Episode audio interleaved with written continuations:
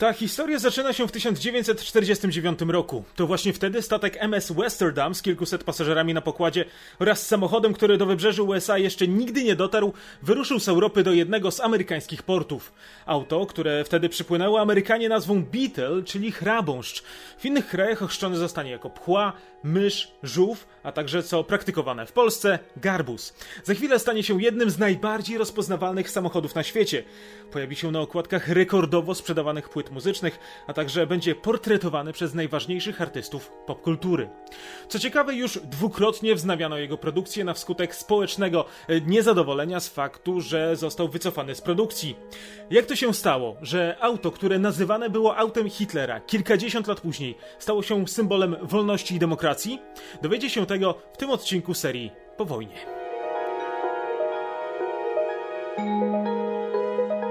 Kiedy garbus dotarł do Stanów Zjednoczonych, bynajmniej nie czekało go miłe powitanie. Niewiele osób zwracało na niego uwagę. W U S A dominowały przecież, i zresztą dominują do dzisiaj, duże auta. Nie było w tym nic dziwnego. Kraj się bogacił po zakończonej wojnie. Amerykanie kupowali więcej, liczyło się kto ma większy dom, większe auto.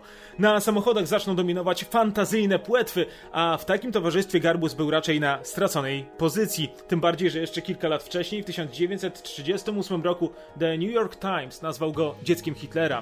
Zwyczajnie Amerykanie mówili o żółwiu z silnikiem, wrotce w ciąży. Człowiekiem, który zmienił postrzeganie tego samochodu, był William Bernbach, właściciel agencji reklamowej Doyle Dane Bernbach, czyli D D B, powstałej pierwszego czerwca tysiąc dziewięćset czterdziestego dziewiątego roku.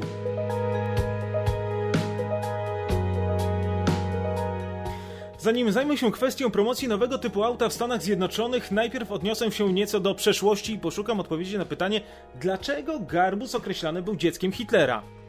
Przed wojną beetle produkowany był w mieście początkowo nazywanym miastem samochodu siły przez radość, czyli późniejszym Wolfsburgu, które było modelowym miastem niemieckich robotników. Jego głównym zadaniem była produkcja Volkswagena, czyli auta dla ludu. Jednocześnie stworzenie samochodu, którym mógłby poruszać się nie tylko arystokrata, było marzeniem fanów motoryzacji w Europie na długo przed dojściem nazistów do władzy. Aby je spełnić, do późniejszego miasta Wolfsburg zostały sprowadzone tysiące robotników z całego niemieckiego państwa. Wszystko po to, aby zbudować nowe, przemysłowe miasto. Hitler wzorował się na Henrym Fordzie, którego portret miał w jednym ze swoich gabinetów. Tymczasem pod względem motoryzacji Europa w pierwszych dekadach dwudziestego wieku była daleko w tyle za Amerykanami. W latach dwudziestych, podczas gdy w Stanach Zjednoczonych auto miał jeden na pięciu Amerykanów, w Anglii jeden samochód przypadał na trzydziestu ośmiu obywateli, we Francji jeden na czterdziestu trzech. Z czego wynikała ta różnica? Między innymi z tego, że Henry Ford jako pierwszy sprzedawał auta na raty. Potencjalni nabywcy nie musieli od razu dysponować dużą gotówką. Jednocześnie Ford, kupując markę Opel w dwudziestym dziewiątym roku, planował poszerzyć swoje biznesowe sfery wpływów również na starym kontynencie. Nie przez przypadek wybór padł właśnie na Opla. Pięć lat wcześniej Opel skonstruował niewielkie auto Opel cztery P S, które należało do klasy samochodów miejskich, jednocześnie nie będąc w stanie rozwijać zbyt dużych prędkości. Potem Opel i tak wróci w ręce niemieckie.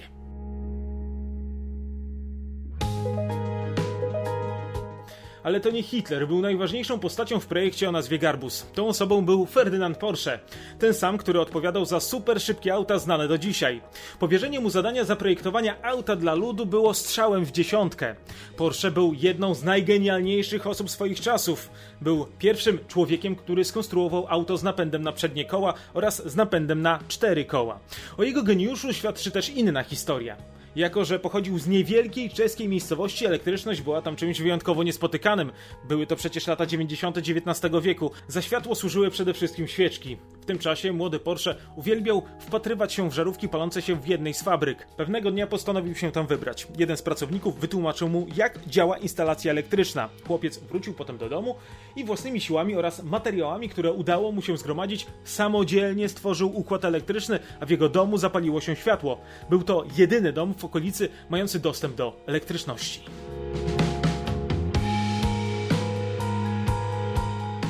o tym, że Hitler będzie budował auto dla ludu, było już jasne w tysiąc dziewięćset trzydziestym trzecim roku. Mówił o tym między innymi podczas międzynarodowej wystawy automobilowej i motocyklowej w Berlinie.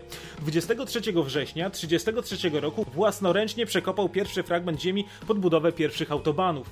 Jednocześnie wszystkim obywatelom żydowskim państwo niemieckie odebrało prawa jazdy i zakazało prowadzenia samochodów. Co ciekawe, sam Porsche, kiedy otrzymał kontrakt zaprojektowania Volkswagena, Niemcem nie był. Miał obywatelstwo czechosłowackie. Potem pospiesznie został naturalizowany. Konstruując prototyp rewolucyjnego modelu auta, zwracał uwagę na każdy detal. Zazwyczaj trzymał go pod gołym niebem, aby sprawdzić, czy uruchomi się w różnych warunkach atmosferycznych. Wszak większość Niemców nie posiadała wtedy garaży. Prototypy Garbusa jeździły po całych Niemczech, aby oswoić ludzi z nowym wynalazkiem, czyli z autem dla ludu. W tym czasie Porsche wraz ze swoimi współpracownikami zbierał opinie. W założeniach Niemcy miały produkować milion Garbusów rocznie. Oficjalna prezentacja auta odbyła się w tysiąc dziewięćset trzydziestym ósmym roku. Jak naziści chcieli zachęcić do ich zakupu? O ile u Forda była sprzedaż ratalna, to w Niemczech na podobnych zasadach działały książeczki oszczędnościowe. Jednak sprzedaż nie ruszyła pełną parą. W ciągu pierwszego roku niewiele aut wyjechało z fabryki w Wolfsburgu.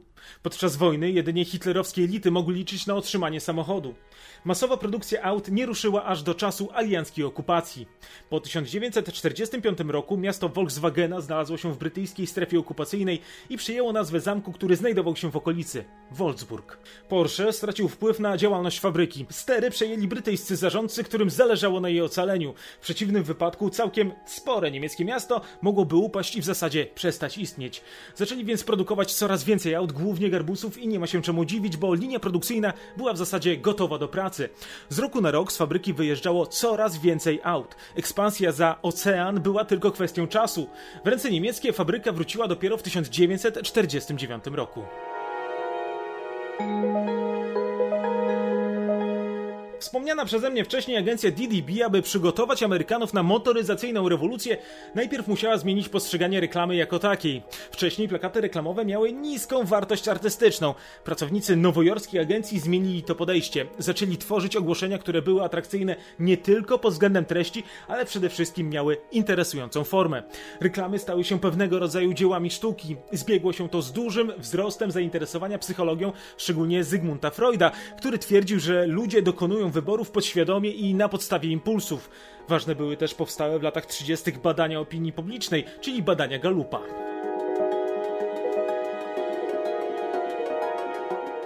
Pod koniec lat pięćdziesiątych do D D B zatrudniony został niezwykle pomysłowy grafik George Louis.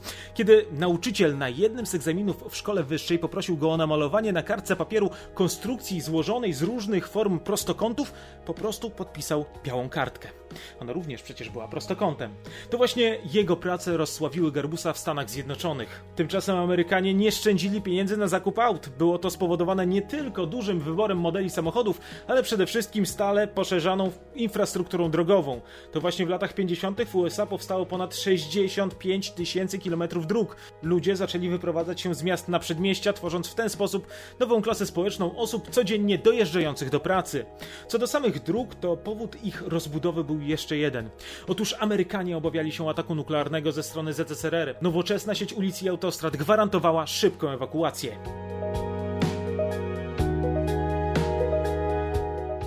Pomagały też media. W tysiąc dziewięćset pięćdziesiątym czwartym roku w popularnym magazynie Time pojawił się artykuł o Wolfsburgu i Garbusie jako samochodu odrodzenia się niemieckiej gospodarki. Jednocześnie sami Niemcy też zaczęli być inaczej postrzegani w U S A. Teraz nie byli już wrogami, lecz sojusznikami w walce z Z S R R. Volkswagen zaczął eksportować coraz więcej aut do Stanów Zjednoczonych. Machina marketingowa ruszyła. Zajęło się tym właśnie D D B. W jednej z pierwszych reklam Volkswagena akcentowano fakt, że Volkswagen, choć jest nieustannie udoskonalany, nigdy się w zasadzie nie zmienia. Ale to był dopiero początek. Prawdziwym majstersztykiem okazał się plakat reklamowy opublikowany w magazynie Life w tysiąc dziewięćset sześćdziesiątym roku, w którym na białej kartce pojawił się niewielki mały garbus z adnotacją Think Small. Nikt wcześniej nie reklamował tak samochodu. To był strzał w dziesiątkę.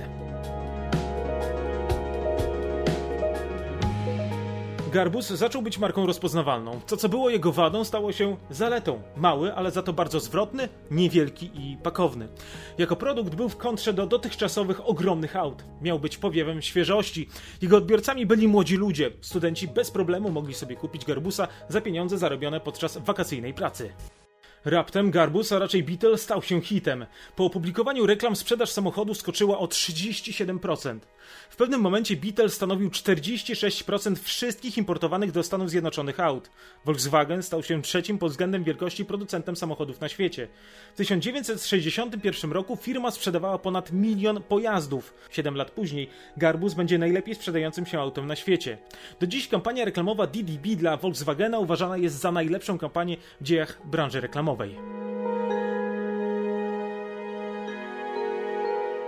W latach sześćdziesiątych Garbus stał się symbolem hipisów. piętnastego sierpnia tysiąc dziewięćset sześćdziesiątego dziewiątego roku zablokowały one autostradę międzystanową w stanie Nowy Jork. Młodzi ludzie jechali na Woodstock. Potem, choć zmieniały się pokolenia, niemiecki samochód nadal miał swoich wiernych fanów. Oryginalny model Garbusa produkowany był aż do dwa tysiące trzeciego roku. To tyle jeśli chodzi o historię Garbusa. Dziękuję bardzo za uwagę. Zachęcam do subskrybowania kanału i do usłyszenia.